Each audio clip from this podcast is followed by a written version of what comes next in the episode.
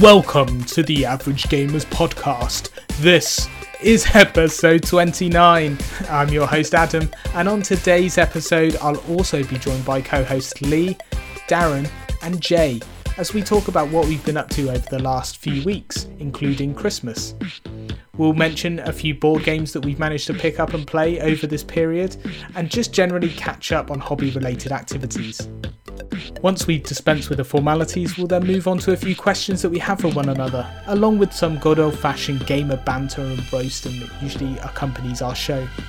It remains for me to say thank you for listening, and if you've got any feedback for us, please do get involved, post on our social channels, reach out to us on Facebook, Instagram, or any of the podcast channels that you can contact us on. We'd love to hear from you. Anyway, on with the show! Welcome to episode 29 of the Average Gamers podcast. A happy new year to you all. I know it's a little bit late. We were a little bit late getting together to record this. I'm your host, Lee, and with me, as ever, is Adam. Say hello, Adam. Hi, guys. And also, I'm joined by Jay. Hi, guys. And of course, here's Darren. Hello. Enthusiastic as ever. Cool. Right. Always So- a formal chat, Darren. Hello. Hello. Welcome. Kind regards. How do you do? Darren. well met, stranger. so did uh, did you guys all have a very good Christmas and New Year? Uh, did you get many tabletopy things? Why don't you, why don't you uh, kick off, Jay? Oh well, yeah. Uh, anyone who listened to the last episode would have um, heard my smorgasbord of a Santa's list of gaming stuff, of which I got none of, um, because my girlfriend, in all her Boo. actual wiseness, uh, decided I have enough models. There's so many that aren't painted. Do I really need any more? She's very pragmatic. Uh, so I didn't get much in the way of models. But, yeah, I did get some bits. I got the Quick Shade set I was after from Army Painter. I got a lamp, of all things, with a magnifier. Oh, he's in the 21st century. Yeah, that's it. No more painting in the dark. like, uh, oh, oh, there's, there's a Candle by I don't want to. Yeah, I was going to say something then, but I thought it might go down wrong. Um, yeah, what else did I get? Uh, I got the X-wing starter set, Servants of Strife, which whilst it comes Oh, nice, pre-painted, yeah. I'm going to paint again anyway because I'm a sad act. Nothing wrong with Um, repainting X-wing stuff, mate. I do it as well. And a very stealth present my girlfriend got me, which was uh, I think it's more for her. Was an organizer for my paints. So it's got five drawers. It's got some tubes. Uh, it's MDF. You build it yourself.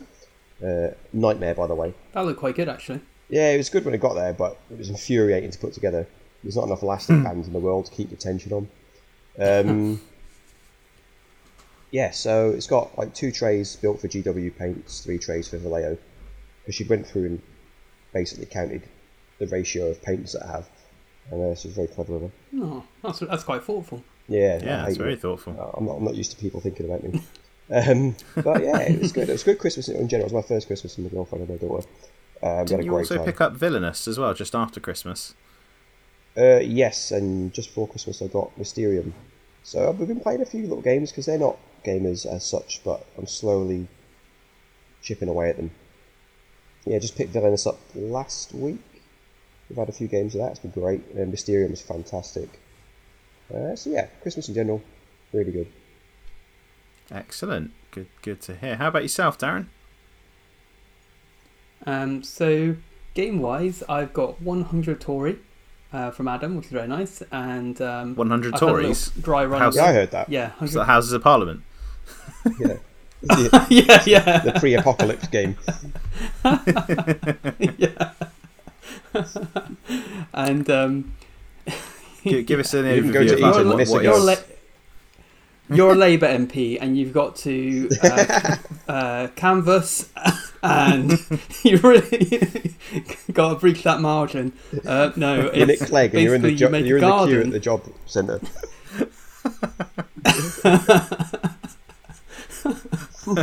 So, So, uh, you gi- basically give us an overview of, of it genuinely, though. That's fine. it's you, you're creating a garden in a tile using tiles in a kind of similar as to Carcassonne f- format, I guess, but Mhm. the scoring is completely different. You're basically trying to make nice pathways through the garden uh, by going through lots of by making long pathways between features and going through lots of the gates, which are called what are the, are the Tories, and um, that's the gist of it, really. But it, it's really beautiful. It's got lots of um, nice cardboard pieces um, and a couple of meeples, but it's mostly a cardboard game but with lo- lovely artwork on the cardboard. And um, yeah, quite quite looking forward to giving that a go. Hopefully this weekend. So um, and um, I, I, kind of got the Dark Judges, uh, though that was kind of already opened before Christmas, so doesn't quite count. You are rubbish at Christmas. yeah, Buys himself his Christmas presents and opens them before Christmas. yeah, I know. So, The so, so bad. But um, and um, I got a load of Necrons as well, which as you may have, I think last time we were talking, I was saying about that. It was Yeah, my again, which to you bought myself. yourself. Meta. yeah, pretty much. So yeah, I've, I've been spending a lot of time putting them together, which is taking forever because they're plastic. Uh, but I'm getting onto the painting now, so um, yeah, I'm enjoying it now. Excellent. Good stuff. How about yourself, Adam? What was your tabletop haul, as it were, for Christmas? If any. Ooh, Well, I didn't actually. Well, I didn't actually get that much for Christmas in terms of board games. I increased my collection by two. So, um, one of those was uh, called Magic Maze. This is a game uh, kindly gifted by Darren and Maddie. Um, so um, we're looking forward to actually playing it this weekend. Shelley and I have put some time aside um, out of our busy, busy calendars. Uh, to to play some board games. Um, but so Magic Maze, um, you play as like adventurers going through a dungeon, kind of like trying to pick up all your equipment. It's not strictly a dungeon, though, Uh, is it? It's a shopping mall, right? Wow, it's it's basically a dungeon, right? Yeah, it is. It is. They're, they're kind of they're kind of dungeons, but sorry, go on, Jay.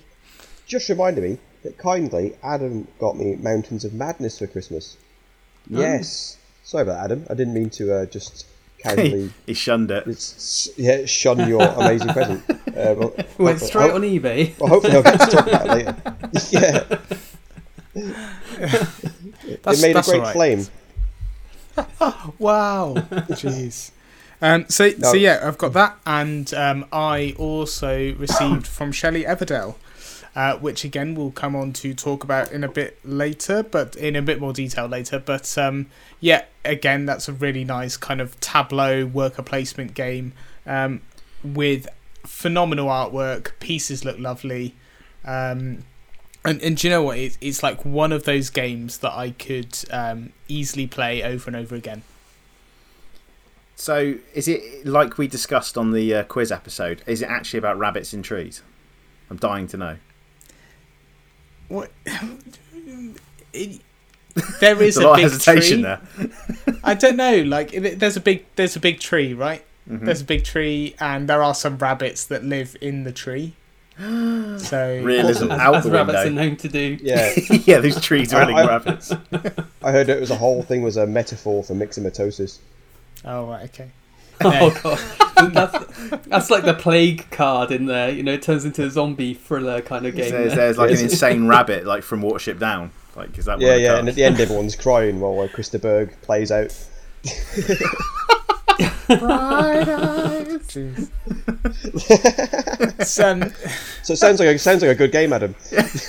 yeah. Oh my goodness. Oh my goodness. Um, no, so it, it was a really really fun game. Um, I enjoyed it. I'm a big fan of these, and we'll get onto this later. Kind of um, these kind of tableau builders, worker placement games. Um, lots of strategic depth to it, but it was it was simple enough that both Shelley and I picked it up within one playthrough. Like we didn't do too much um, kind of checking of the rules. Everything it's one of those. The rules are so light, but all the details on the cards, so you just have to be aware of what's coming up in the in the kind of like met what they call the meadow, which is like a shared draw deck and your hand and what you can play. Um, there's a bit of like resource gaming. management in it. Meadow gaming, indeed. Following Um, the me- chasing the meadow, etc. Meadow Sorry, Watch. carry on. No, no, no. There's there's some like the the artwork is what sells the game to me. It looks absolutely amazing. Everdell, great artwork, lovely worker placement game. Um, I like all the tactile resources are really nice, and the artwork is phenomenal. Um, I am really looking forward to playing it again. It's one of those that has it. It just seems like it's going to have so much replayability, like in the way in which um, you kind of randomly shuffle which um, events you're going after and which kind of like um, placement areas are available. That's kind of randomized at the start of the game.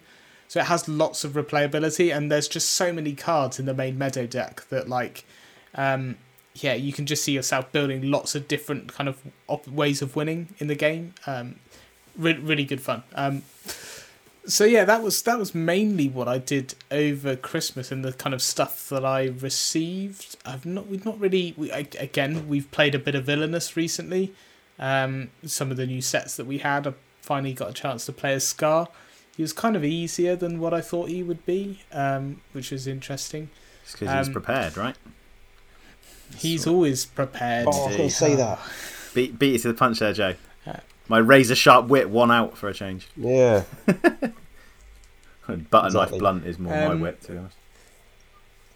Yeah, and I, I did buy myself um, last week. I bought myself a couple of extra bits of 40k, but nothing major. Just got the new Jain Zar model for the Eldar, Very and nice. another, another box of Howling Banshees, just so I 600 can points go. of Harlequins. Just so I can go for ten um, Howling Banshees. I'm look, I, I, It's a good I set. do. I'd love to get some Harlequins, but I'm just holding out for the fact that GW hopefully pull their finger out and get some Eldar out before the end of the year. Oh, they will. They're Dark Uh, Eldar. There's still a few. yeah, the best Eldar. I'm very, very tempted to get that too, uh, it's too, it's too, it's too BDSM for my liking. The the Dark Eldar. you know. What's BDSM? Do enlighten us, Adam. I, I don't know. I'm far Uh, too innocent then, to know. Uh, and those those it really annoys me that the witches are spelt W Y Oh, C Well, that's- that's how they copyright it. Just like yeah. All the things in 40k, that grips you. No, yeah, that I- that's the one. I that do annoys hate that about 40k. Like, I have trouble with words that are spelt right, and now you're you're fucking with me. you know, 'cause, like, write a complaint. Oh, I'll go back to Age of Sigmar then. I've got an army of ogres, An Oryx, isn't it? O- oh. yeah, Oryx now. Yeah. Oryx, and Aeos, and Dwarfs. It's because you can't copyright an existing word. yeah. and also, it's cool and edgy to have Yes, a Y yeah. instead of an I, right? I don't It's- think it's not. edgy. I think it's Yeah. just rubbish. it is absolutely copyright. It's just like they're putting glottal stops in words like they've got Like- hiccups. To ow. It should actually be It- it- Ta'al now, the way it's spelt. Really? All they do Yeah. is they get in a bunch of preschool kids and go, "Can you spell this word?" And whatever they write down, that's the name of the unit. They'll be like, "Can you spell witches?" Uh, there we go. Okay, that's that's how we're going to pronounce it. If it works for a Probably kid, some truth in that. They- They take the Waz with their um, naming conventions, I think. I mean, the first Khorne stuff came out for Age of Sigmar. It was Blood Sanguine Gore Child. And you're like, alright, cool. What's the next unit called? Child Gore Sanguinator. And you're like, I see a Bloody Blood here. Blood Mixon, wasn't it? Or Bloody Blood Bloody McBlood. Yeah. don't know. I I remember the first time I saw uh, heard of Space Marine intercessors, and I was like, they, they what now? They can't what? and like getting to it's like keep it in the All right, family. then you've got the Inceptors, which makes me. Which makes me think of Inception. Do these guys jump into your dreams Yeah. in jump packs and make They you go think deeper. you've decided to roll a five? They kill you in, in your sleep, like Freddy Krueger, I guess. kind of the aim there. So Jay, you did actually mention that. Um, obviously, I, I got you, um, or Shelley and I uh, got you Mountains of Madness for Christmas. How did that play? It didn't play. I set it all up and we didn't get to play it What? because I'd set You it just all took up. pictures like- of it. Yeah, well, I was ready to go, and by the time everyone had stopped faffing about, because obviously they're females, um, it was tea These time. views aren't shared by everyone on the podcast, just Jay. Yeah, the, the Jay, Jay's views are not a representative of the entire podcast team. or anyone. um, not even my views. Uh, but anyway, yeah. By the time they'd done everything, it was uh, they wanted the table for tea. I was like, shit, I'm not setting it up again. But I will say the the whole product, Eat on the the floor. quality, yeah, the quality of it is fantastic. All the cardboard, all the even the little plastic plane is like painted to a point where I wouldn't want to repaint it, which is weird for me. It was, it was disturbing. But um, yeah, the gist of the game is you start down on the coast, you progress up the mountain till you get to the city, then you reach the edge of madness, and then you have to escape on your plane. Um, and the whole thing is really you have a deck of cards. Each player going up the mountain has uh, sets of those cards as supplies. You'll go to one of the squares, flip it over, and as a group, you flip this timer, and you've got about a minute to uh, work out who's putting what supplies down to beat the challenges. If you don't beat the challenges, people start going crazy. So you draw these cards, madness cards, which are built into three levels. Level one madness might be um, you can't talk during the discussion phase of the timer unless you knock on the table. All the way up to level three, which you can't talk unless you're rubbing someone's face. It's not COVID friendly. Um, don't play with strangers. Sorry, strangers. what? Yeah. It's like the madnesses are things you have to do. What if you want to speak, or you might have to speak with an accent. You might have to check under the table before you speak in case there's a monster. Uh, you may be a cheerleader who wants to high five everyone before you can speak. Um, sounds kind so, of the, fun. th- so it's more. It's way. almost a little bit of a role player in the sense that you have to abide by your madnesses. Uh, if not, you throw one of these leadership tokens in the bin, and if the group runs out of leadership tokens, uh, you fail the expedition instantly. So the idea being is, as you're progressing, when you fail a challenge, um, and it's brilliantly worded, everything's great. It's actually little excerpts from the book itself, uh, Lovecraft book. So all the things that the explorers in that book faced are just transpose straight into the game. So eventually you'll take injuries, you'll take more madnesses, but you're collecting relics and specimens. Uh, and at the end, when you get on the plane and fly off, you need to have more relics and specimens than you do injuries and madness, or the whole group fails. And you take it in turns of being leader as well, so there's a bit of politics in there. So, but yeah, I can't get over the product quality. Like, I, there's a few games I've bought now where the tray inside the box houses everything. Mysterium, uh, Villainous, uh, and now Mountains of Madness. Everything fits perfectly in the box, easily accessible, even mid game. Love it. Hate things now that don't do that. I'm just, you know, first So world problems. anything by? FFG, basically. yeah, definitely. FFG are notorious for having shit storage in their boxes. They just Oh, yeah. they ship it with a trench that keeps everything in one place while it's in transit, Oh, and then God. after that, Yeah. just get your own insert, basically.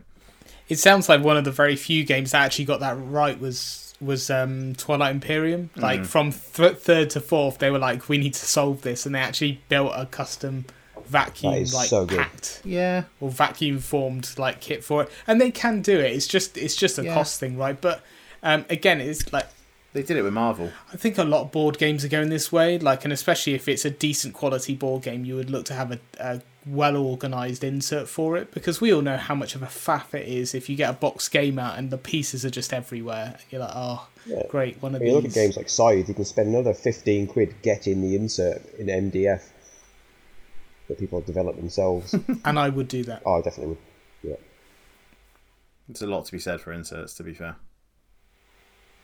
So, Lee, what did you get up to over Christmas? What did you get on your Christmas uh, list? Uh, I've got a few things on my Christmas list and a few things that weren't. Um, so the the the big ones for me, I think, was I got Ant Man, Wasp, and the Once and Future Kang scenario pack for Marvel, which I was very happy with. That was good. Uh, I was kindly gifted Die Hard: The Nakatomi Plaza Heist by yourself and Shelley. Really? That's cool. Yeah, it's um, I was having a look through it, and it looks like it mirrors the events of the film quite closely. You know, um, McClane has got to do certain things and defeat the, uh, the the thieves before they can unlock the vault, and then basically the end win condition is you have to like push Hans off of the top of the tower. Nice. Spoilers for Die Hard, obviously. You, you have to do it by punching him. You can't do it by is shooting him. Nakatomi power. Yeah. So it's like yeah, it's got like a three act structure in the game as well. It looks quite uh, quite involved. Oh, I don't cool. necessarily think it'd be a a, a non gamers game, despite the theme. Um, It's fairly But it does- asymmetrical. yes, it is. It's a one versus many. So one But of you you- is John McClane, the others play the thieves.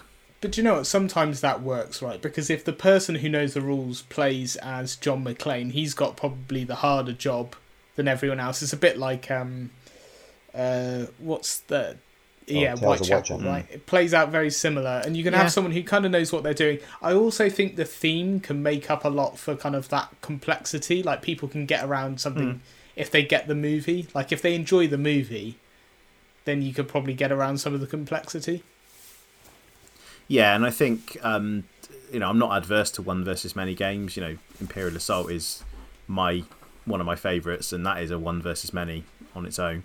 Um, so yeah, I got no issue with that actually. So I'm looking forward to getting it onto to the table. I don't know if I'll be able to play it with Kim personally. She might not be into it as much, but uh, when lockdowns ease and we're able to meet in person again, who knows? It may it will definitely hit the table. Blowing the dust off the board games by then, mate. Yeah, probably. I might have to solo play it.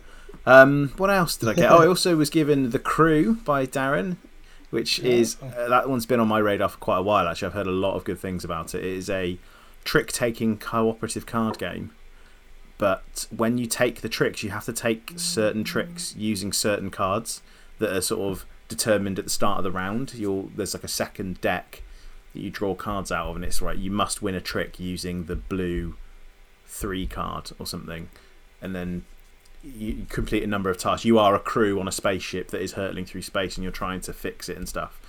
And Oh, if helps. you if you you you can't communicate though, it's like the mind.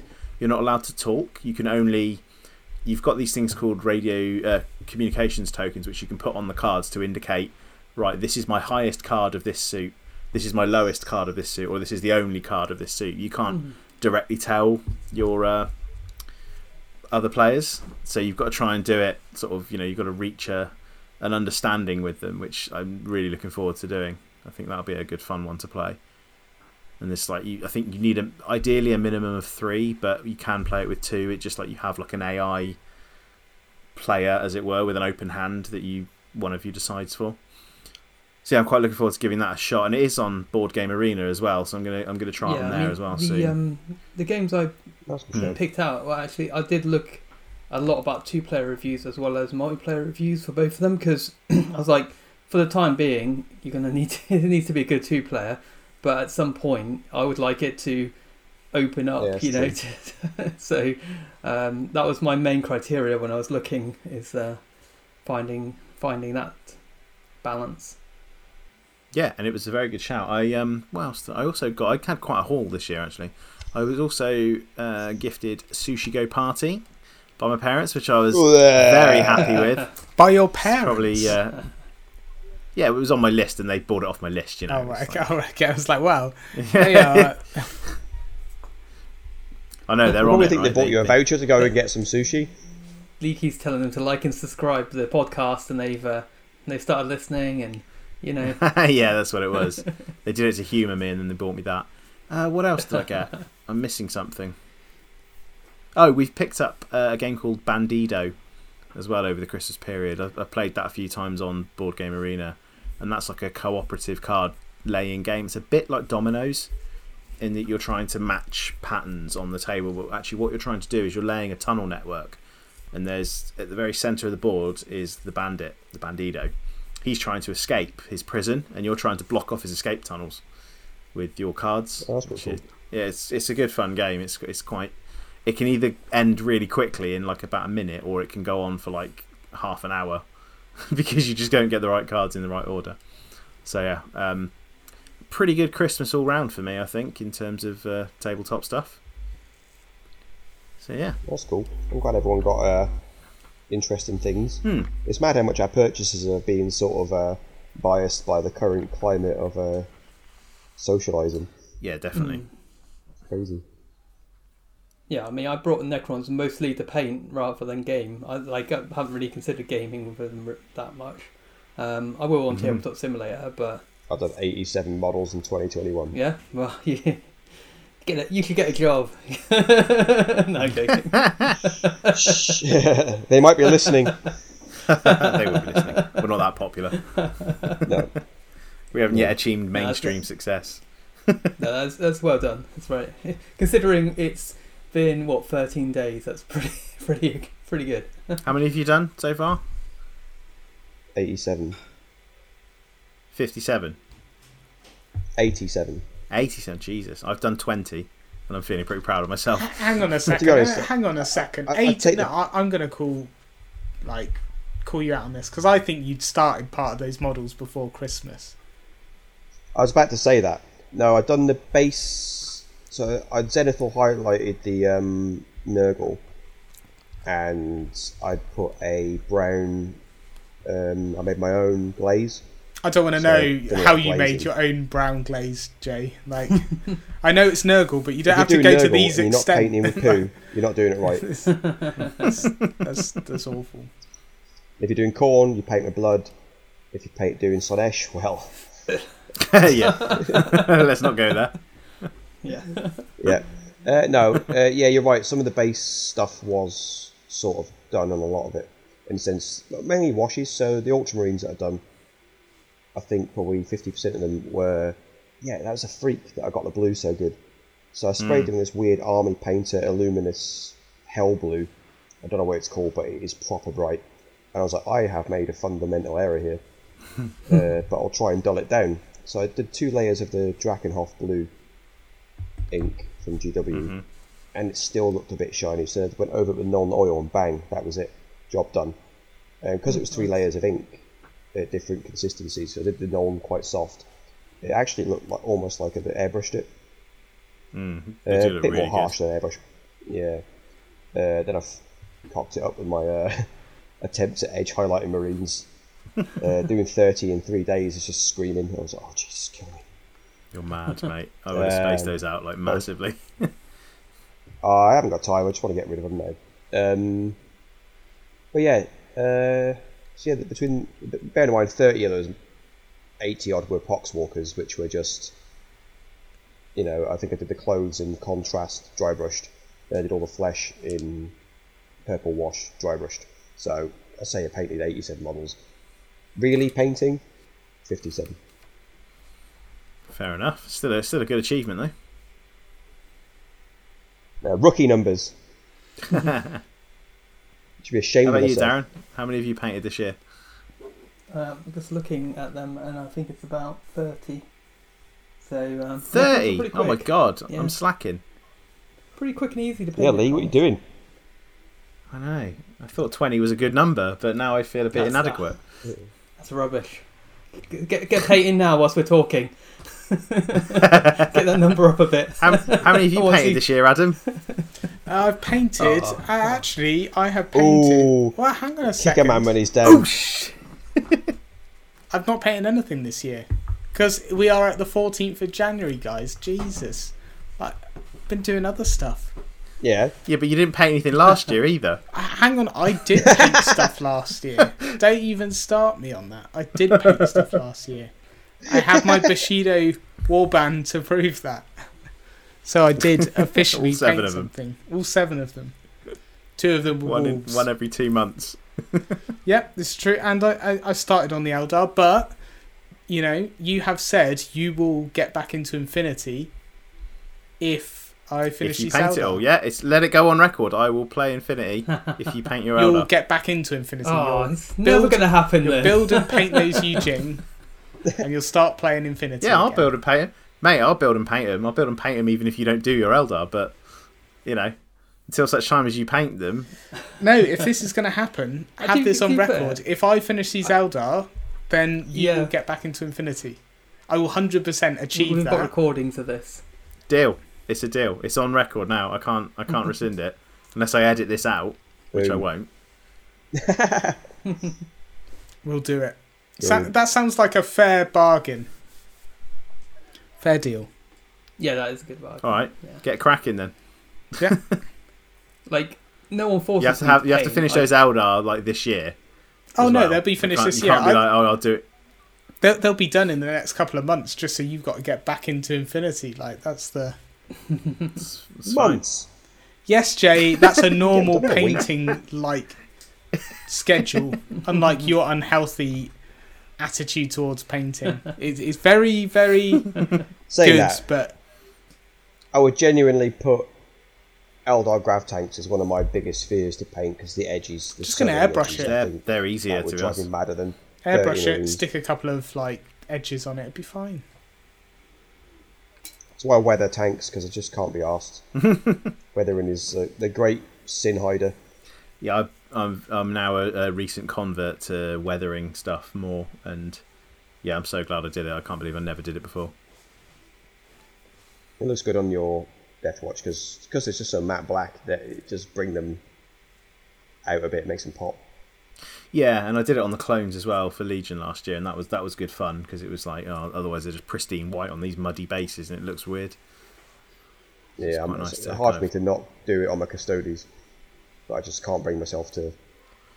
You just need to paint their bases so it's like flat concrete, and then they can't get dirty. Yeah, I mean, honestly, they'd be the slowest army advancing through mud because they would have to stop every like meter and like wash their clothes and like make sure everything's polished and walk another meter, wash polish again, and it's like, oh no. the key is they just, they just pole vault around using their spears. yeah, yeah, yeah.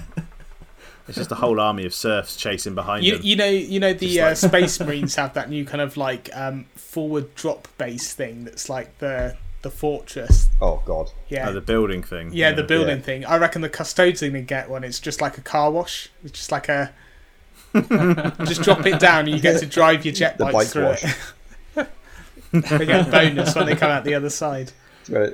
It will knock their silly hats off though. It won't oh. work.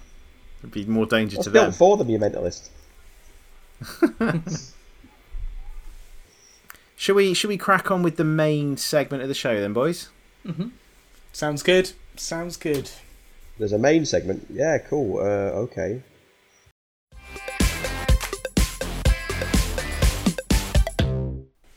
Now, I've been uh, thinking, you know, I, I, we spoke earlier about um, Everdell and the fact that I've played a couple of games of that over um, the last couple of weeks, uh, having received it for Christmas. And what it made me realise is that um, I'm a massive fan of this kind of style or genre of game, this kind of tableau builder worker placement game and I've played quite a few of them. Like I, have got Monumental in my collection that's very similar. That's again another kind of tableau builder worker placement game, and and those styles of mechanics are things that really appeal to me. Like looking at it from that perspective and just going kind of like actually this is these are the types of games I enjoy playing, and I I just wondered if if you guys have uh, like a similar kind of feeling around games. Do you have a favorite genre of game and kind of like why why is that your favorite what is it that kind of draws you towards it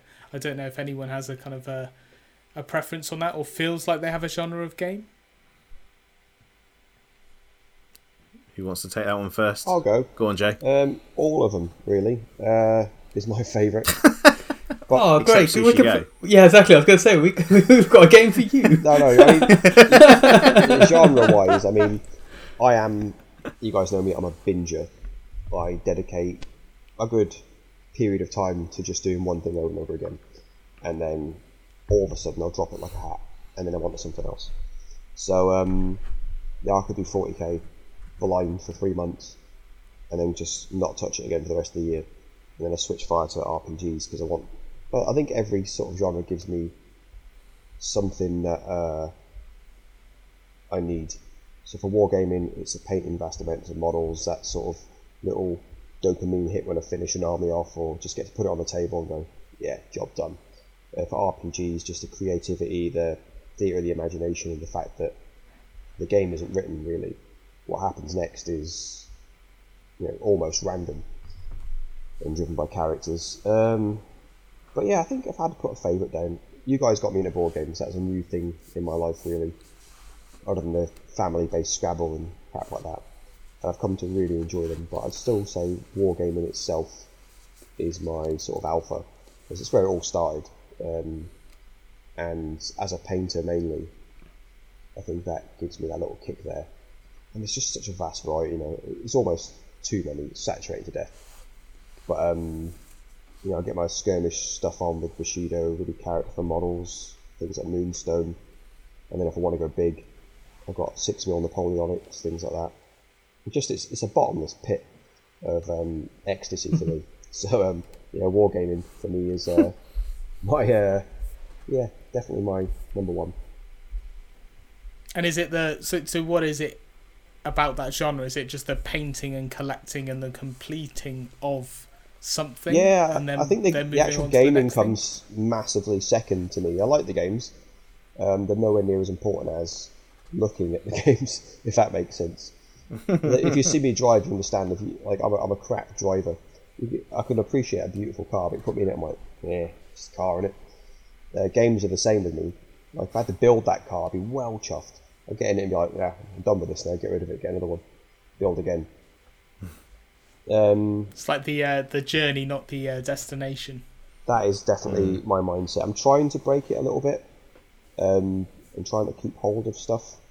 I'm not sure if I developed that mindset because of previous sort of financial struggles. Of I've painted this, and just this magic pound sign just appears like augmented reality above it. The whole army. Then yeah, I could sell that. I could sell it to the point where I can afford the next army, and then have some money left over for savings. Um, so I'm not sure if I've uh, sort of just put myself into that mindset over time. And maybe now's the time to break it. Uh, a lot of great models and stuff out there. That I just look at and think, I want to paint that and I want to keep it. Like my entire Custodes army. All three of them. I said army, didn't I? Exactly. It's uh, two battalions, isn't it? Go, go on then, Darren. What do you what do you think about the kind of question then? Because you've got plenty of games yourself. Like I've seen your collection; it's extensive. You must have a kind of a favorite genre of game. Yeah, I think it's probably one of my first really comes from my one of my first really enjoyable experiences with board games, even though it's not a massively liked board game by gamers, but Risk, and from that going into more area control games, uh, that's always been my like go to if I'm gonna if I was just gonna pick up a game without even reading a review, I'd probably just look okay, this got a map, it's got little armies. Oh yes, that'll probably do, and um, nice. yeah, they've they've been really good. Like I, I love Chaos in the Old World, Rising Sun, and so many more that I can't even think of right now. Like even alternative ones like um, Rebellion is really cool asymmetric game, but still like area control, wargaming on a board game kind of thing. You know, so I guess it's like the military, the strategy. Um, you know, destroying your friends. You know, that's what I. That's what I mostly. Uh... no, it's that's, what, that's what I'm here for. Um, Wanting out with friends. But no, Like, there's something epic about like an area control game though, right? There's something like it's playing out over a map. You get to move a bunch of pieces around and kind of you, you're almost telling the story as well, aren't you? Yeah, War of the Rings was absolutely epic when you played that. That took forever, but it was really good. And uh, you know, games like that, which I really remember. Um, I think they were also a really good ex- way of like um, when I was growing up, we played a lot of war games, but they're really just well, we play quite like to to the rules, so we would only ever play one versus one. Uh, you know, which uh, was a refreshing change to see. Like when I moved here, you guys were like having multiplayer games. It's like crazy world. That's not in the rule book. Wait, I don't just have to play Craig at every game.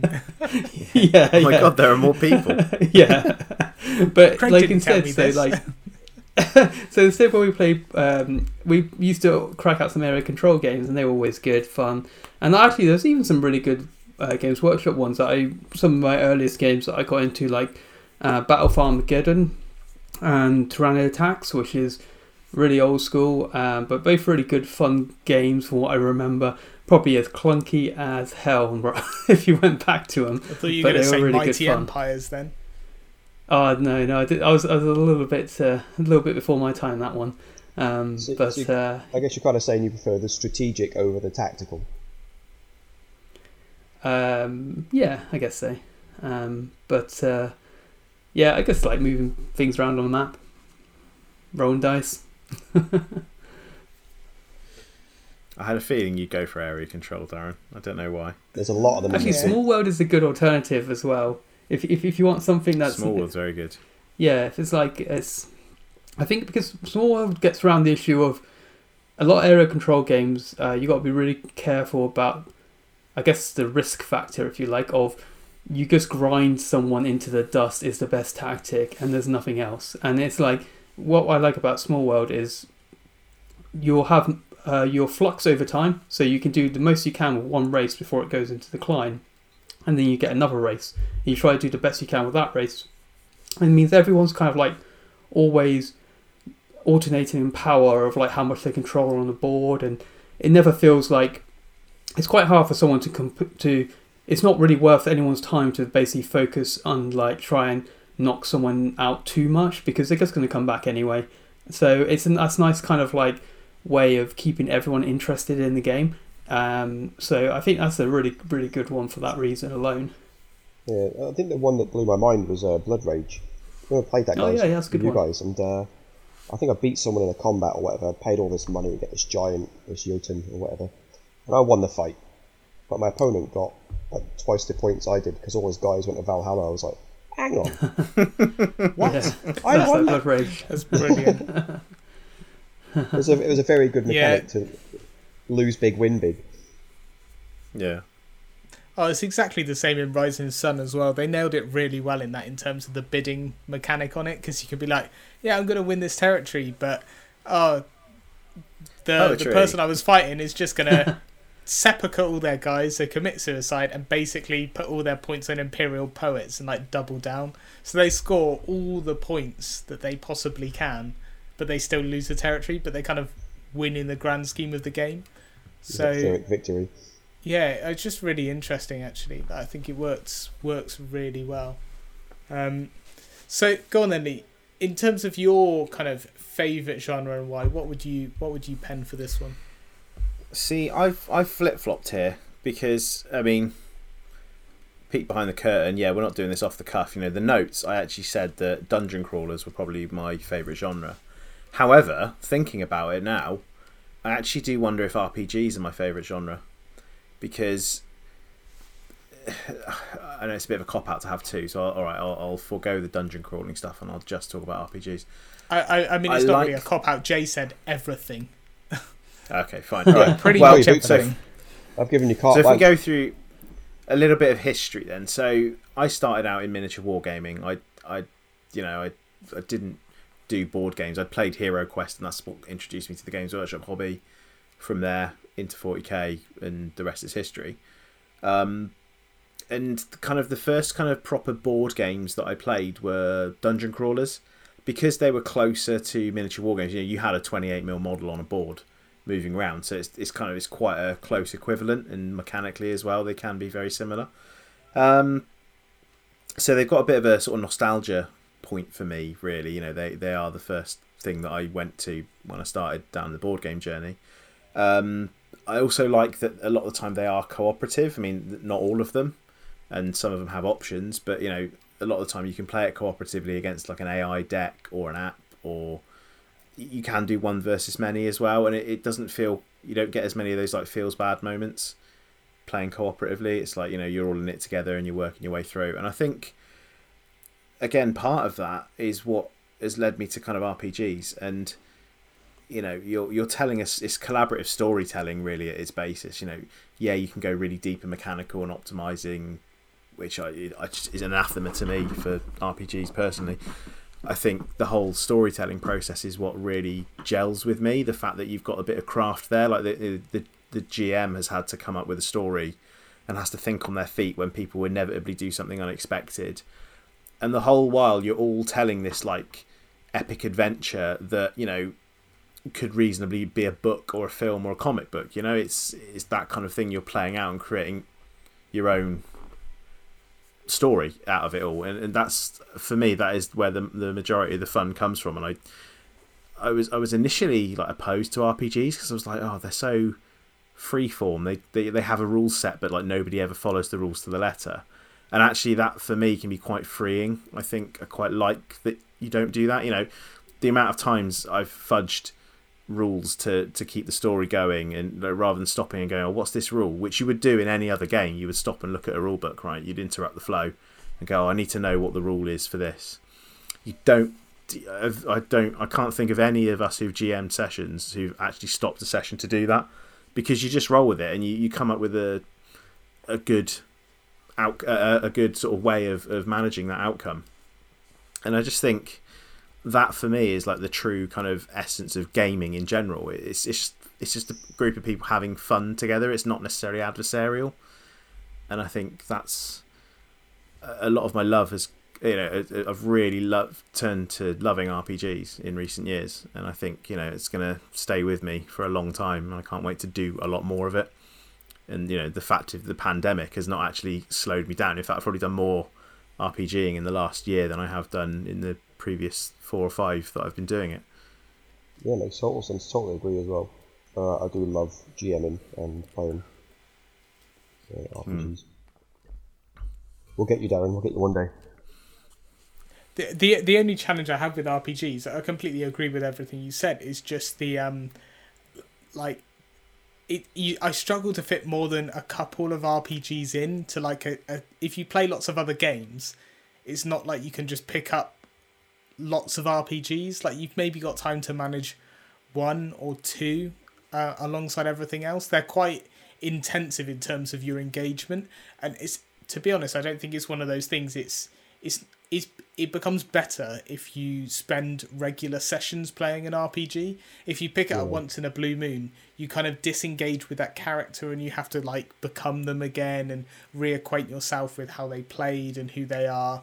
And I think you get more out of it. Personally, I think you get I get more out of it if I play more regularly. Um, but it's finding the time, um, and I think Ooh.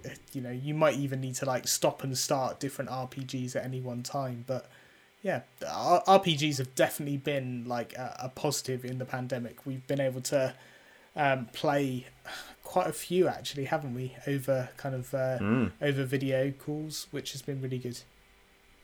Yeah. And in fact, actually, yeah. we should probably just drop a um, drop a mention to an RPG uh, podcast that should be going out in the next couple of weeks. Um, well, so, yes, indeed. Lee, myself, and Jay are part of the Wreckage RPG. So this is one hosted by our friend uh, John, um, and we play uh, a group of adventurers. Lee, who do you play? Who's your character? I I play a, a robot uh, sort of automaton called Tink uh, Taylor. Jay. Uh, yeah. So my character is sort of a weird edge lord, edge lord, blood magic emo elf um, with scoliosis. Um, it's like that guy from the Rasmus, right? Yeah. uh, yeah, called uh, Gillis Skywake. Um, yeah, he's a pretty dark dude. Uh, just just to reiterate, this is a fantasy game. We're using the. Did you say we're using the fantasy age system? I, I did. not but uh, that is what we're doing. Yeah, and my character is um, Galen Pyreheart uh, which is a like a warrior priest. Your your, your standard warrior priest, priest. You know, maul and prayer book in he's, hand. He's a lord, lord of the. Uh, was it like scion of the flame type thing? But he can't cast any flame magic. Yeah, yeah what's that about? He's, he's still too too young. too young. He hasn't discovered his flame yet. He's, he's still going through like transition. My character could be um, outside, just crying in the corner, gets not invited. You know, it's fine, guys. You talk about your fun times. I, I we will. We will run a. I will. I will quite happily run a Star Wars one shot for people if people want to do if it. We're doing one shots, or even a fantasy alien. one shot using Genesys. Do one.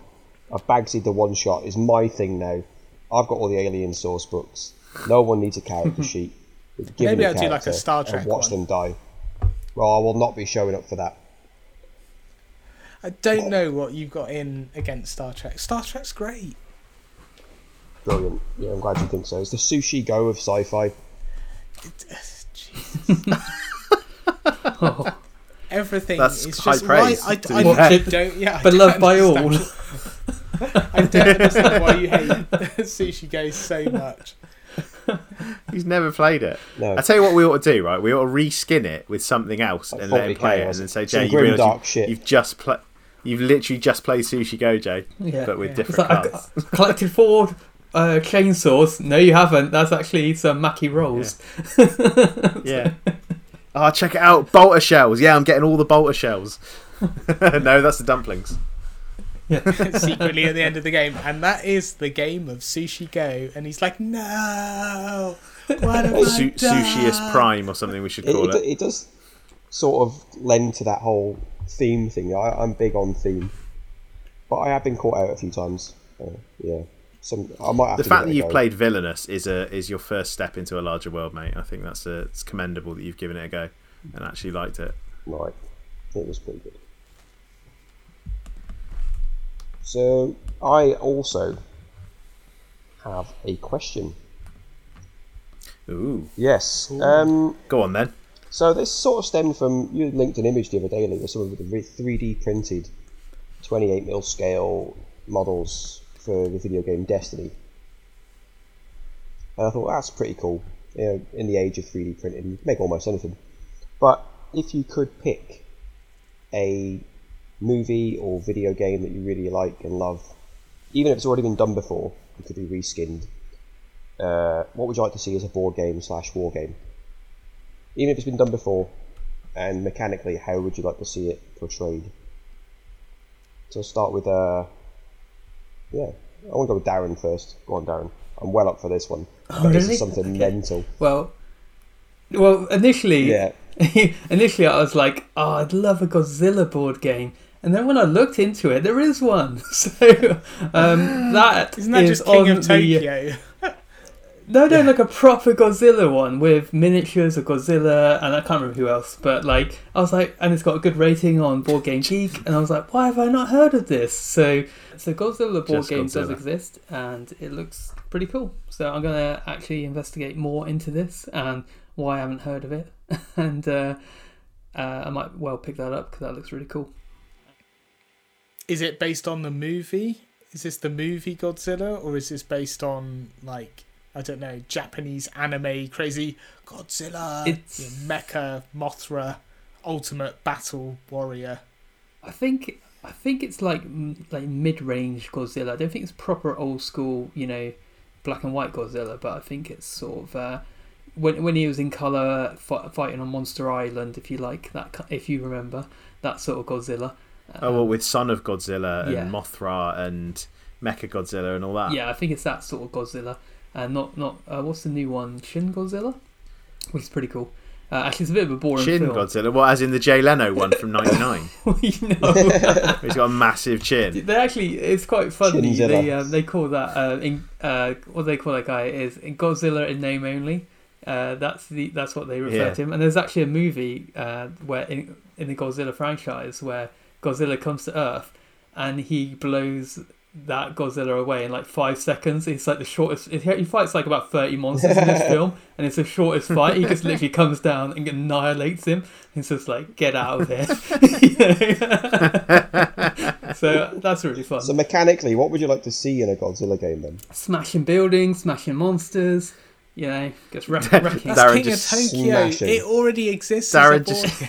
Darren just gets up on the table and like kicks the shit out of the Yeah. board that's on there. and he kicks it all around. He's got to make the noise as well. That No one's told you the game is literally a costume of Godzilla and loads of six mil buildings. He's got to smash them up One as fast those, as he um, can. You know how they used to. I, I don't know if you had it at school when you were growing up. One of those like giant chessboards out in the playground. Oh, yeah. we, we definitely did. Um, No, we weren't I, highbrow I enough guarantee for that. that would be the same sort of thing. oh, okay. fine. Yeah, I mean, it, it looks fun. I'll, I'll look into it. So, I must admit, after that, I, I, I basically thought I'd make something up on the spot, and I don't think there's a Hellraiser board game. I, I play a Hellraiser board game. Yeah, You know, don't know how you'd market There's it. a. There's, I think there's a Hellraiser. Um, didn't they do like a Hellraiser? Um, like a video game. It wasn't like a video game. You know those old school cassette things where you used to put. Oh, that's them in and Atmosfear. Have to. Oh, they was were that so Atmosfear? good. Yeah, Atmosfear. No, I swear they did a. I swear they did a Hellraiser version. they, There, those there was Atmosfear really in the Gunslinger or something, which was like a cowboy. A- Atmosfear was known as Nightmare overseas, actually, Yeah. because obviously they couldn't call it Nightmare here. Oh, because of. Nightmare Overseas sounds like a game where you just get stuck at a terminal. Sorry, yeah, it wasn't called Nightmare. Overseas, it was just called Nightmare, comma overseas, outside of these shores. Roll the dice. You have lost your passport. It's actually super hard to, f- to find something that's not already a game, though. Like, it's really hard. Um, Oh, so It milked them dry. yeah. So, I mean, Well, I did. I actually had down uh, something that isn't a board game, but Jay already spoiled in Mm. his uh, setup, which was Destiny. Sorry. Um, Yeah, I, I had exactly the same one, Adam. So it'd be interesting to see if we've got very similar notes on these. Actually, yeah, what mechanics would you like to see in a Wow. Destiny game?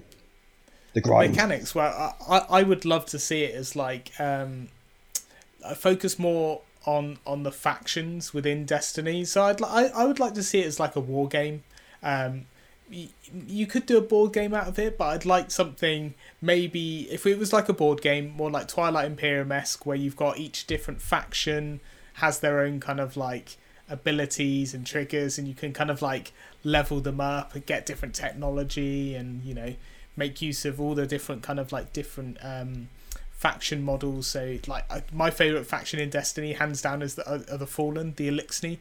Um, so like the kind of the the standard Fallen uh, dregs up to like the captains and the big barges and stuff.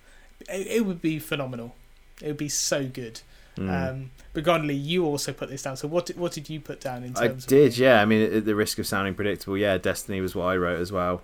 Um, interestingly enough, people have done homebrew RPG uh, systems for it using like Genesys, D and D, etc. Because I mean, it is it is an RPG light, right? There are RPG elements within that game, so I can see why it's made that leap. But I think, like you, I think it would work best as a miniature war game.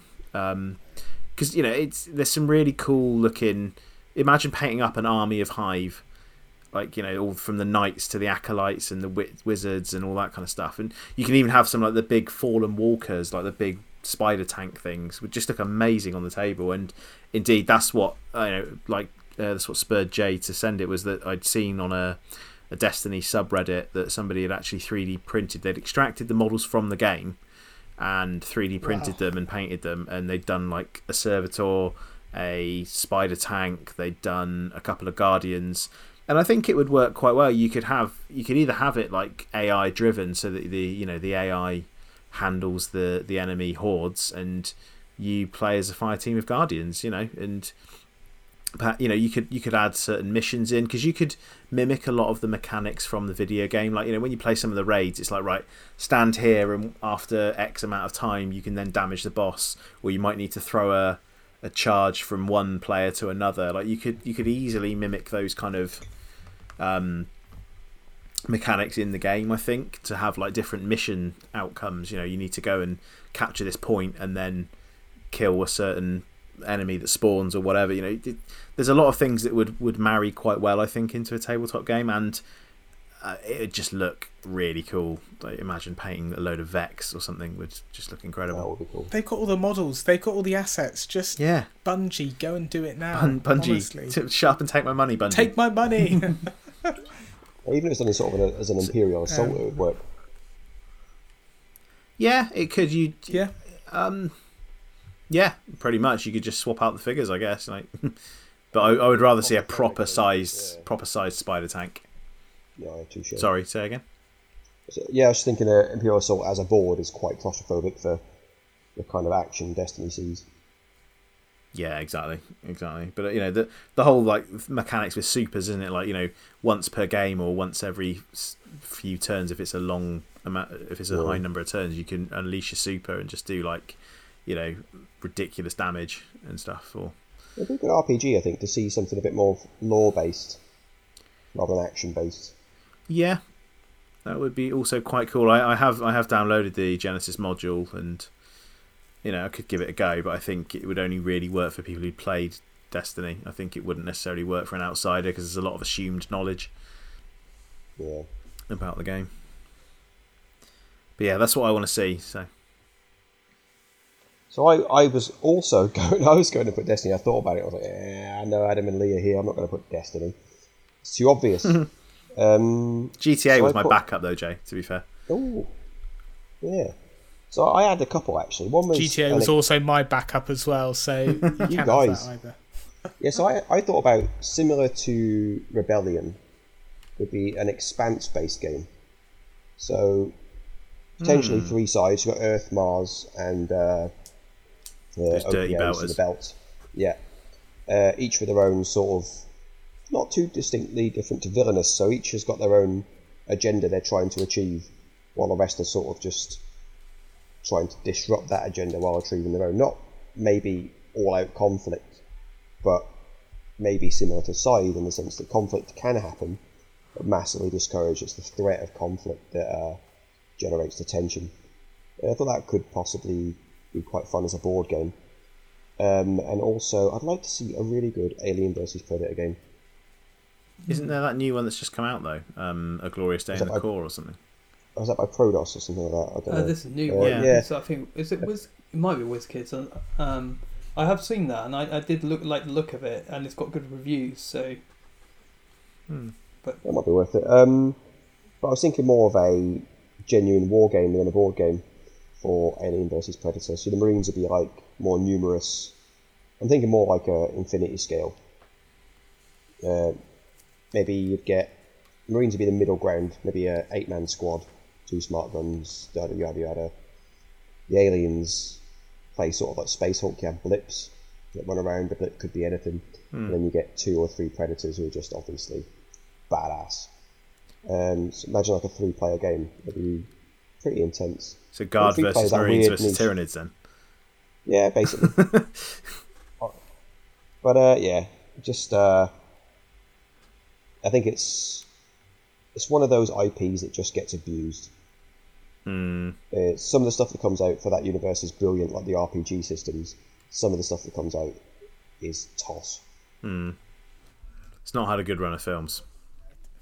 I, I would have loved to to see some sort of Star Trek um, space combat game. I think it would work really well, but I just There unfortunately is I one. think WizKids. I think I think WizKids bought the license and they did like I think it was called Attack Hmm. Wing, Yeah. um, and it was absolute garbage. Like all of the the pre packaged stuff looked awful. and- It's reskinned X-wing. it is it's engine, though. X-wing. But but didn't they also like that? I swear, WizKids also used the same engine and basically mapped all of the ship stats across the dragons. and Oh, they did yeah. like a dragon attack. D- yeah, wing D and D attack for wing or fantasy. something. Yeah, maybe. I, I'll just check it. Like they just know how to butcher systems. Uh, another glorious day in the corpse is actually uh, uh, Gale Force Nine. Corpse, sorry. Oh, That is might it? not be Oh. too bad then. I actually think that would be a good one to look at. It actually plays one to six, so perfect for your COVID times, as long as you, as long as you're interested in the lower end of that scale. Well, speaking of playing one player, what was your question, Darren? My my question was, um, do you play one player games or solo games? And if not, why not? And I know I know Jay plays with some massager thing, but that doesn't count as a game. It's Say for what? my back. It's for my back. His back happens to be between his legs. yeah. Back side. No, um, I'll, I'll take that one. Um, I've not really played any legit solo games. Um, but I do. If I'm going to run a game no one's played before, like, in fact, actually, I played Scythe solo once, and it actually has a solo mode. So I'm lying. Um, but I did that so I could show you guys Scythe. Uh, any other game I play that I'm running that no one's played before, I will have a little go at myself usually. Uh, but I won't really play solo games because I could be spending that time painting 15 armies. oh, I did hear about an uh, actually, sorry, uh, before uh, we pass on to Adam, I heard about a pretty cool thing recently where people are making available free solo RPG games. Yes, To deal there are with, many of um, those. Yeah, but it's it was uh, I think I've seen it on uh, I don't know the internet, um, and it was to do with people being isolated, getting depressed, you know, mental health going down the drain in the current scenario. Even without the current scenario, it happens to people. But the idea that maybe a solo RPG would give them some focus and maybe help people try and find other RPG groups online and stuff like that, try and socialise a bit more. I thought it was quite a, a decent initiative. I've looked into them because th- like they, I like the idea of them because some of them sound like a bit of a creative writing exercise, which I quite enjoy doing now and again. So Yeah, it's one of those things I've looked at and may well pick up, but I don't tend to play solo games as a rule of thumb. Um, personally, um, mainly because the amount of setup and teardown time that there is for a game. I, I, like you, Jay, I will learn a game first, if if you know if I'm going to be teaching it to someone. And like I did that with Marvel, I played that solo to learn the mechanics before I taught Kim. I did it with Imperial Assault before I taught anybody to play that. So I don't do it to pass time. I do it as a necessity to learn a system. Because if again, because like setup and teardown time is just like well, in that time I could have fired up my Xbox and played a bunch of games. So that's where I tend to like solo game is is online uh, uh on an Xbox or a PC. I mean, what about yourself, Adam?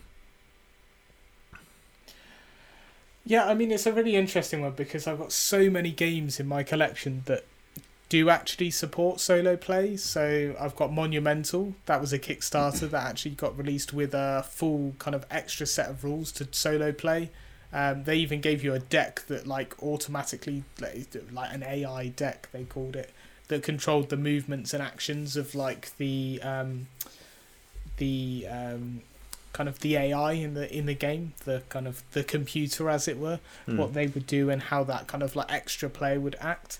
Um, there's things like villagers and even Everdell have um, solo play rules. Like it's an extension on the game where they pit you against a like a a deck of cards that plan some automated actions but have enough randomness in there to to kind of challenge you. So hmm.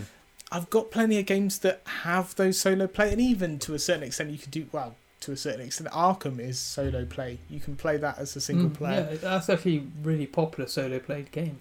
Yeah, but I um, do you know? I, I think it's the same as as what Jay and Lee have said. I've just if I solo play something, it's to learn the rules, and un- unfortunately, like it's not really the case. Um, I just play I, I play video games if I'm playing by myself if I'm honest because I just press a button it's set up for me I'm just into the game versus having to set something up and just find find the time really to kind of spend by myself. And maybe I should maybe I should. Maybe that should be one of my kind of uh, goals for this year is to solo play a game and see what it's like. Paint see if I enjoy first. it in the same way. yeah. oh, Jesus. Look, Ordering just... Adam's life, please. wow. Do your washing first. Priorities, dinner, right? Priorities. Then you can paint a model. yes, yes, Dad. How about how about you though, Darren? Do you do you solo game? Not really, and I mean the only times like I do the same thing about setting up a game. I'll solo play a few turn or two to get the grips of the game. Uh, I did play a little bit of solo of um, Deep Madness, and um, that was that was actually quite fun. Um, but um, I don't normally do it because, like you say, it's a lot of setup time, and uh, I think that's when Deep Madness was on my uh, dining room table for hmm. about a month. so I guess, um, but yeah, there's a lot of setup time, and um, I guess I've been slightly interested because of my Dark Judges expansion for Judge Dredd Helter Skelter, and that's got a one-player mm. variant mode. And I guess if there's any time to be playing solo games, it's now.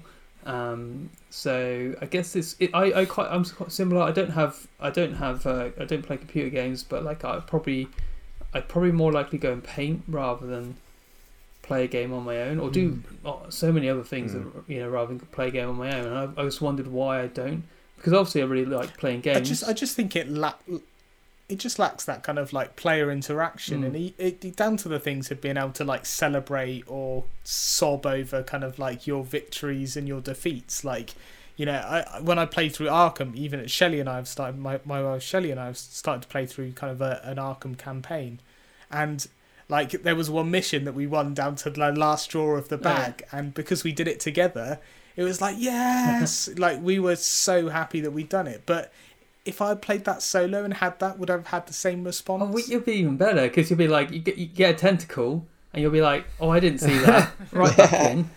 Yeah, smash everything up, just le- leg- legacy the whole game, and, you know, set it on fire. I, am with you but actually. I, I think it's lacking that spirit, that kind of shared social yeah, aspect of gaming. Yeah. That's the biggest thing I think with gaming, isn't it? It's a social thing for for well, all of us clearly. Like it's not something we do.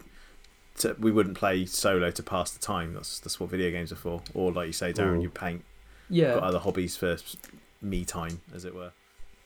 I love to look across the table and see Lee get so frustrated as he becomes the betrayer and then realizes that he's got to spend the entire game trying to do his poor poker face that gives it away within the first five minutes. To be honest, if I s- Uh, perhaps I'll just like start wearing a mask at all times, and then like I might be able to, I might be able to get away with it. Yeah, yeah. might actually be able to poker face someone because you won't be able to see half. it's my in the face. eyes, mate. It's in the eyes. Adam tried it Oh, with wear that lion mask sunglasses. at Twilight Imperium and he was sweating his balls off. Oh yeah. I remember I think that. I also had like a, a pre version of COVID as well at that point. yeah, you were going man was so down. bad. Were you ill that time? Were you? I thought that was the time when uh, friend of the show Craig got like we played that Mythos Tales and Oh yeah. he came down with like a horrendous case of food poisoning and he honestly looked like he was about to die at the table. yeah. It's like he knows too much. Yeah, yeah. He's being The possessed by like No, that was him at. Sharon's house. That was. Jeez. yeah, yeah. he's going to free one of the elder It's so, it's gods. so funny. It's like where's where's Craig? Where's Craig gone? Just emerges looking white as a Oh sheet. my like, god! oh my god! he what's genuinely, he was like grey. I've never seen someone look so ill. Proper look like death warmed up. That was I quite think, I funny. think he just didn't like the game, and he uh, went to the bathroom, and And applied he- apply some uh, and he makeup. That's Hey, what happened when you tell me it's really Sushi Go I've been playing. yeah, yeah. One day, one day we're going to get you into it, Jay. Baby steps. You start. You started with villainous, so I was going to say, like, um, as a side note to the one-player game, I did watch a really cool video the other day about a guy who uh, wrote a really simple but impressive Python script to have basic AI to play um, Kill Team, and it's like you know that's kind of fun. right. you know. Um, and uh, he actually played a game and he got beaten by his AI. So you know, um, Oh, yeah, you know, I mean, uh, the thing is though, I, I hate the fact that you can't roll the dice yourself. like it's just some automated thing rolling dice. That's not rolling dice, my friend. like I hate it when a computer rolls dice for me yeah. because I can't blame myself then when I roll crap, or I can't should play like, Space Hulk solo, be you? happy when I've rolled good. uh, probably. Is that a damning indictment of his like programming ability or his playing ability? In that he got beat by his own AI. I AI. think I think it shows how basic that game is. Because if an AI I can mean, work it yeah, out so it's sort of- quickly, It does sound like a bit of a punishment, really. Like not only teaching an AI to play Kill Team, but also playing Kill Team. there's not a lot to it though. Right. Really, it's just What- like moving optimal range shoot. so What, it's what he didn't of- tell you, he only wrote two lines of code, and the AI was using Marines. yeah, exactly. yeah. Ooh, those dastardly Marines. It's it's an impressive like bit of combination, and actually the guy had um, um like this uh, I can't remember if he was like professor or some or student or something, but I can't remember now. But like she was from a university like um, MIT or something, and she was like talking about Hmm. like the algorithms you should use to the, the game. Um, or the processes you should use so the the, the uh, AI learns quick things like that, you know. And it's actually that was really interesting. So it's a, can't remember what it was called, but you should uh, look it up on YouTube. And Because when AI makes its own army list, and you know you're well, see, this is the thing. Like, it couldn't it couldn't do that because like like if you couldn't do forty k, I don't think because there's too much going on. Um, like Yeah. in, in in the kill team, it's very much like get within range and either shoot or charge. There's that's really it, you know. And it's like there's not much else going on. Uh, whereas like obviously 40k, there's tons going on, so you c it'd be really hard to do that. But it's possible. It's kind of interesting to see like people with not like massive budgets or anything can quickly make these things these days. So yeah, my, my, my next thing is I'm going to make an AI so I can play my play 40k. no. but it's interesting. Be most impressive. that is that is really interesting, actually. Yeah.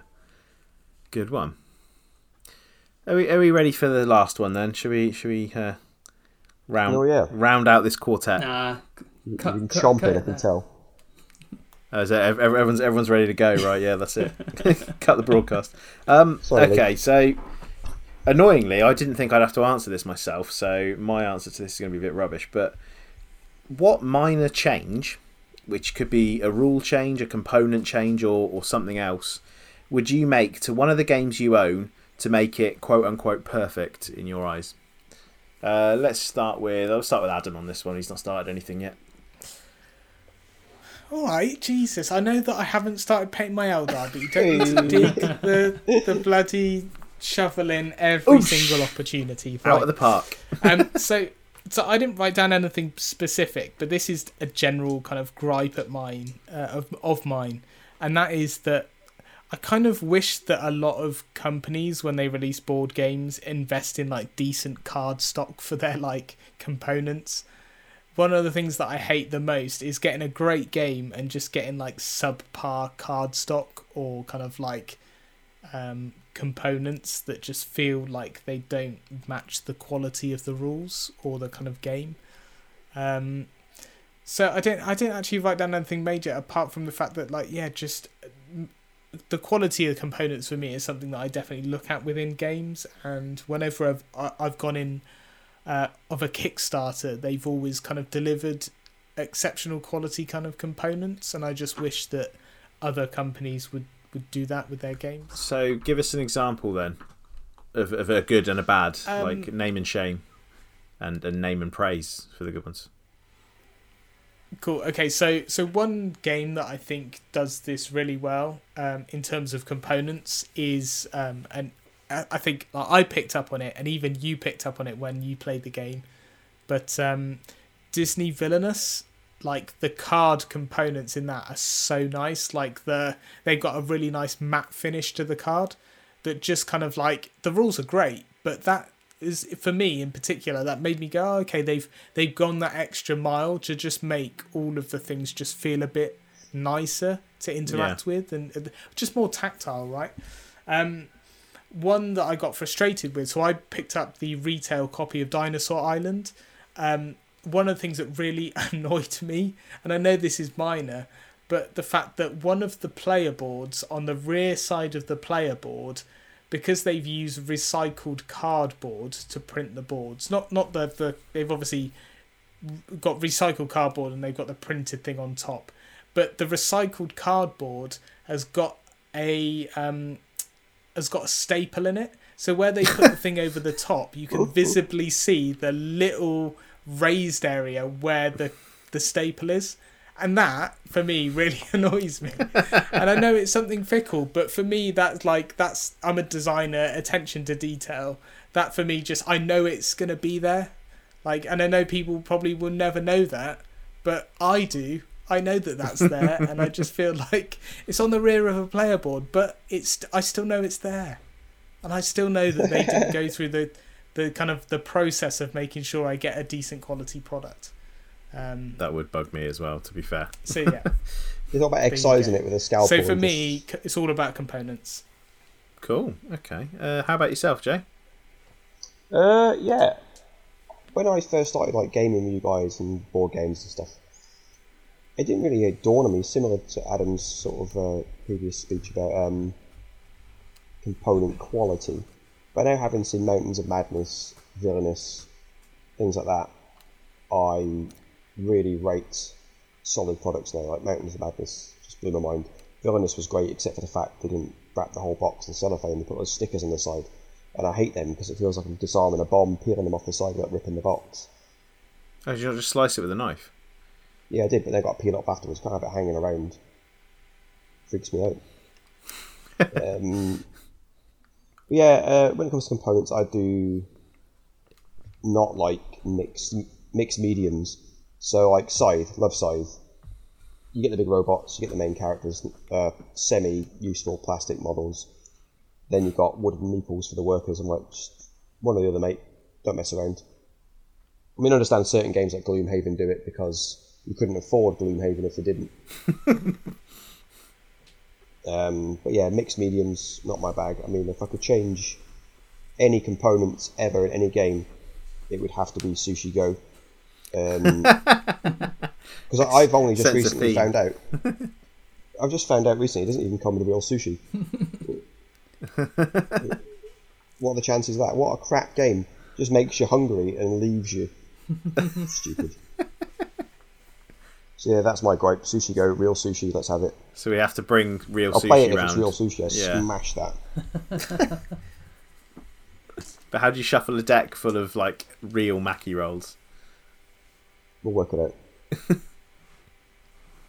You could you could play it Yeah. with You'll real. have to build some like elaborate kind of. Um, you'd have to build some really elaborate conveyor belt and have it take all of the kind of like plates behind a screen and randomize it in some kind of pool and then re re add them to the You, conveyor you could belt. literally have hire a sushi chef as a GM. You could literally still play a game of Sushi Go Party, and then at the end of the round, whatever you got in front of you, that's your dinner for tonight. So I hope you enjoyed it, no matter how many points you get. you know, it's like, We'll do the same of Quacks and Quedlinburg, but we'll use um, like tequila, vodka, and stuff for the uh, pong. yeah. And you just got to Ow. pour this massive cauldron of sin.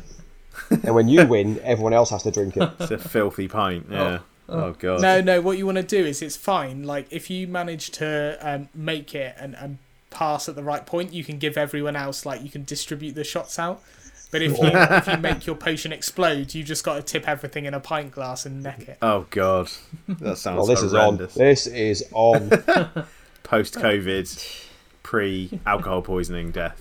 Yeah. Yeah. It's like full on push your luck kind of style game. Yeah. yeah. Push your life. Pu- push your stomach lining. Yeah. Oh God. How about yourself, Darren? What what did you what did you put for this one? Um, It's going to be just tentacle. Add tentacles to everything, yeah, right? Make it, make a And that will make Lovecraft it version of everything. Yeah. Um, BBC Bitesize. Where's the Lovecraft version? Okay. but yeah. um, no, it's uh, you know. Um, I guess it's mostly people playing with painted armies. Now, joking. oh my god! Yeah. Wow. I'll just leave now. Well, if I could just yeah, if I could if I could improve one thing, it would be Adam painting his yeah. arm. Oh, No, I, I really struggle with this one. I kind of take games that um, for what they are, and um, um, I guess scale sometimes is a bit of an issue with uh, certain games. I can think of um, like some of my uh, Deep Madness models scales a bit off, and and uh, the uh, I don't know if you guys have ever played Pandemic, uh, Lovecraft version of Pandemic, um, like I have not. Reign of Cthulhu, and uh, you have basically you're an investigator and you're maybe like twenty millimeter, and then all the like hmm um, enemy are these little cultists which are about like ten millimeter, and it just looks like, well, what are these? Little, they just look really small, you know. It's like so it's it's like, I guess it's nice that there's models, but um, if you got models which are different scale, it's a little bit jarring. So. Um, Mm. I, I, I, tell, I tell you what did annoy me, and you you actually solved this problem, Dan. This is one of your games, Deep Madness. Again, components.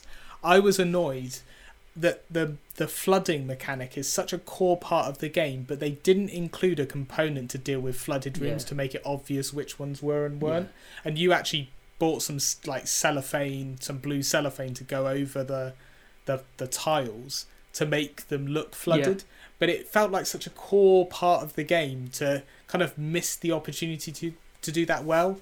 Hmm. Felt like a bit of a kind of like lost kind of point for the developers. It was a really good, um, nice touch actually doing that. I think adding adding the blue acetate over the over each tile. Yeah, That's really good. It's, it's really common. Like most people end up doing it, to be honest. And I do agree. Like it's you can have the flooded tokens, just don't uh, don't do it.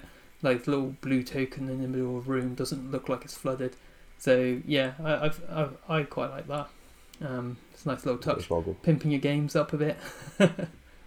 Hmm. Mm, Good stuff. I know I mentioned one last episode, Yeah. but my rage is still palpable.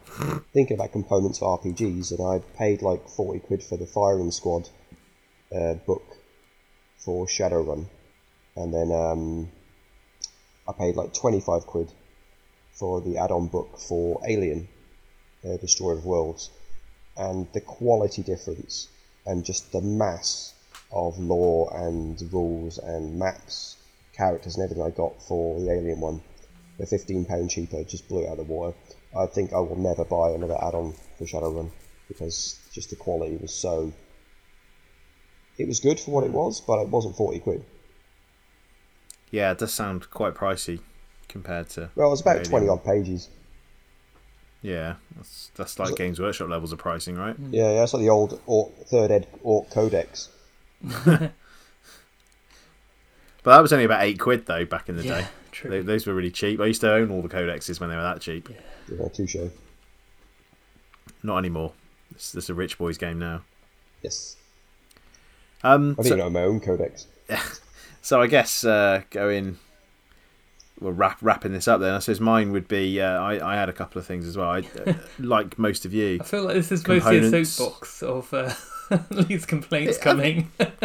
pretty much. Uh, no, actually, the this one is. Uh, Hold my beer. yeah, yeah, yeah. I so- got this, guys. Don't worry. I've got the last 20 minutes of content. Here we no, no, no. This would be quite short. To be fair. Book of Grudges folds it change. out. Thorgrim, Oh, but- fetch yeah, the book. exactly. Um, By the end, just veins in his head. I actually struggled to come up with something for this because I, I wrote the question with the anticipation that I wouldn't have to answer it, and then Adam decided at the eleventh hour to say, "Yeah, no, you need to answer it as well." So, after much mulling, um, I went with like I looked at Dreadball and like comparing the newer teams that have come out for Dreadball, comparing them to some of the older ones, and not not all of them because some of the older ones are all right, but some of them are pretty ropey. And to be honest, for a game as good as that, it deserves to get more exposure and have better components than it does because the first edition, the early first edition teams are just gopping. They look horrible. I mean, Adam, you like you know you famously said on the podcast a few episodes back that you binned a set that you had because they were so substandard in terms of casting and potentially the sculpts weren't great either. Yep, that Wow. that was the Judd one. I picked them up, opened the box, and went. These are so shockingly bad. They're going in the bin. Wow. But that's, that's Mantic in general, though, isn't it? Mantic back in the day were not making the best models; they were making cheap, effective models. And now their stuff looks quite quality. I'm not seeing any of their new Hmm. Yeah. stuff from uh, Kings of War or anything, but it looks Vanguard From the pictures stuff's I've really good. yeah. The, It's the new Brazilians that I've got are really really nice. Yeah. Brazilians. Price has gone up as well. Ba- Basil- Bas- Basileans, Oh. or how you pronounce it? The Bra- the Brazilians. That's what I heard. No, ba- ba- Basileans, Basilians. I don't know how you pronounce Yeah. it, but they that look that really new cool. fleet game they've got. Bas- looks Basilians. I don't know. The, Yeah. the, Yeah, the fleet game looks pretty interesting. Hmm. Yeah. So yeah, like yeah, they got they were pretty ropey back in the day, and I I think I I think it was a failing of Mantic anyway. Like they, they tend to do this. I noticed they'll they'll sort of hype up a game. They'll they'll take the Games Workshop approach of hyping up a game and hyping it and hyping it, and then it'll release, and that's it. They won't talk about it again. But the difference with Mantic is they're not as big as GW, so the GW kind of crowd will keep the enthusiasm going once Games Workshop let it go. For Mantic, I think because they're smaller, they need to hype it more and they need to keep that hype up after it releases. Like they released Dreadball 2, there was loads of hype in the lead up to it. We played loads of like games using like the pre-release rules they put out and stuff. And it released and it was it kind of came out with a bit of a wet fart and then nothing happened. And then there was an interview with Ronnie and a couple of others from Mantic and they said, "Oh yeah, we, we thought Dreadball would take off more than it did," and it's like, well, it's because you didn't promote it enough and support it enough post release, and you know, I I really think Dreadball is one of Mantic's best games. I really like it, and I I'd Yeah. love to see it get more exposure. But some of those older teams, they need a fucking refresh because they're oh they're, they're they're bad, and also they they went together horribly as well. Like they were just a nightmare to glue together. Mm. So I think they're they're doing themselves a disservice by not picking that up, picking up the ball and running with it. If you want to get in a sports analogy, but um, anyway, yeah, I, I, I also have I, I do also have another one I might add into Oh, the go mix, on then. and maybe Yeah. this will be an unpopular opinion, um, but I actually think that I would love Fantasy Flight Games to chuck all of the cards and crap that they package with the X-wing stuff in the bin, because Yeah. I think that they could just release rules for those I like, totally agree. just give me a rule set. Just give me a rule set and just give me like I don't know updated points values and that for for all of the ships online. I don't need to, cards for that and having fifty cards out for all of the different abilities that each ship has. It's just a it's a nightmare and it yeah I just I just don't think it's necessary. I think and it, it- they're just locked down then they can't update points values and yeah it's just a bit of a nightmare. That's how they can charge 55 quid a ship. Yeah. Well, Jay and I have had discussions because obviously with Legion, it's the same thing. You've got cards, eh, all the rules are on the cards, right?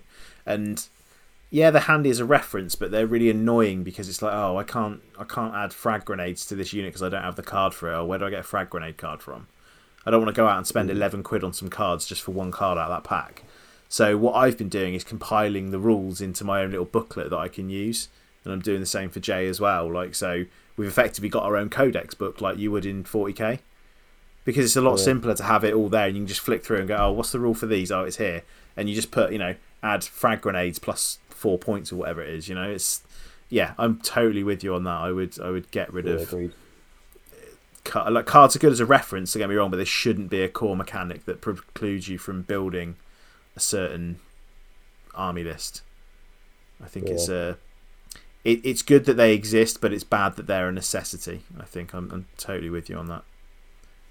And yeah, it cuts down on waste as well. To be honest, I mean, how many how many people in first edition X Wing were buying certain ships just to get a card and like yeah, then eBaying the ship or, or even binning them? Like it's just mental. Well, think when first edition ended, how much card was left over in people's collection? Oh, it's.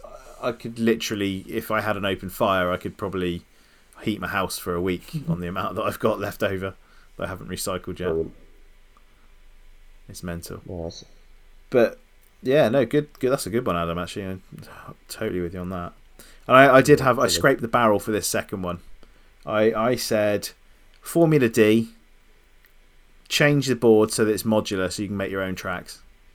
Because other than that, that's about the only change I can think to that game that would make it. Uh, that and that and doing it with beer, having a two drink minimum before you start that game, and playing it with more. Yeah, than, I, I, I mean the sorry, go. I mean the only challenge I I, I, I think if you look at the way they tried to monetize the game is just the only way that they could see in, in not doing the modular boards is releasing then the, the tracks going forward. yeah, Um, and they they definitely could have released expansions and different styles for it, but yeah, I can see why they didn't do it. But I agree with you. There's other kind of games like Flamme Rouge and um, Rally what Man. was the GT. Rally one, Rally Man yeah, with like modular boards, and I think those work really well. So I actually quite like Yeah. to play Rallyman again. Agree. It was quite good fun.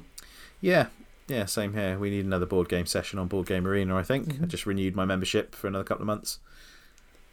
I actually prefer Formula D. I do like Ra- Ra- Rallyman. I don't think it's bad. I think I prefer the fast-paced kind of um, Formula D kind of approach. Just like roll the dice and move, roll the dice and move, and just go go as fast as you can. I think Formula D is actually. I would say Formula D is almost a party game to Yeah. a degree, compared to Rallyman, which is more a thinky board game. I think, but they're both they're both good games. I think. I'm surprised they've not done like an apocalypse version of like Rallyman, whereas if you pull into the right lane, you can pick up, or like a Mario Kart version where you can pick up like different power ups depending on what lane you're in and like where you're You know, going. that's a really good shout though, because Sure. I've I've not seen a racing game in a sort of Mad Max style world. Uh, it's Gaslands, Gaslands could be a race. board game, a board game, I guess. uh, board game. Yeah. Okay. Yeah, be interested. What's the original GW on that horrible? Oh, Road. No, Gorka Morka. Death. Death Oh. Ah, Race. nah, Was it Death Race? it wasn't Death Race. It's something like that. Something like Wasteland Warrior or something. I don't know. Yeah, I know. can't Road remember. Road It's Warrior. like one of the old school originals. Yeah. What was the one that we played at the um, board games expo last year that had like dinosaurs and stuff? Oh yeah. That what was was yeah, that? crazy. yeah, I remember that. That was, that was fun. That was Like hexagon. quite or funny, something, actually, wasn't it? Or some sort of grid map. it was something like wreck, not wreck and ruin, but it was along those lines. It was.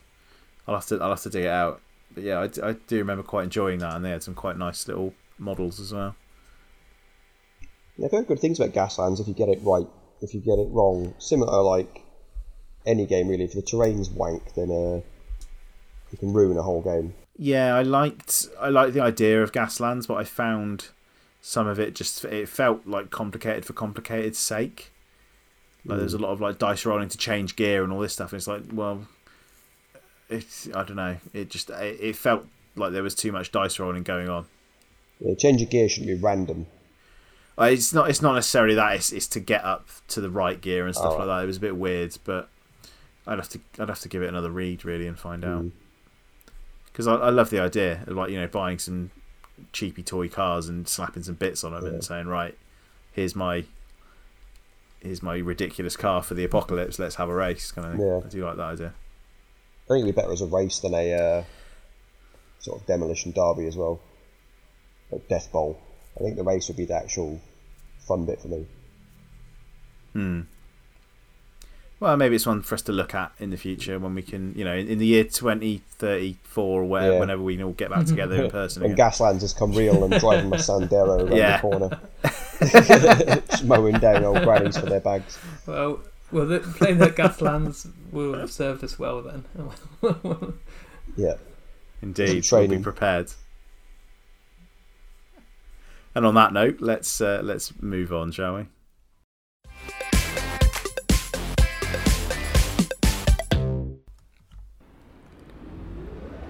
Well, that was episode 29 of the Average Gamers podcast. In the bag, as they say, or in the can, uh, to, to coin an industry phrase.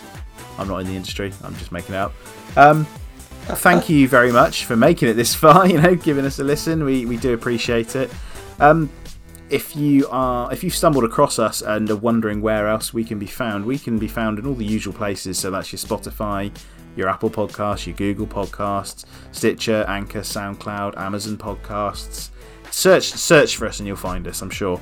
Just remember that when you're looking for us, look for the average game, the average gamers, and uh, look out for our retro 80s style logo with the pink writing.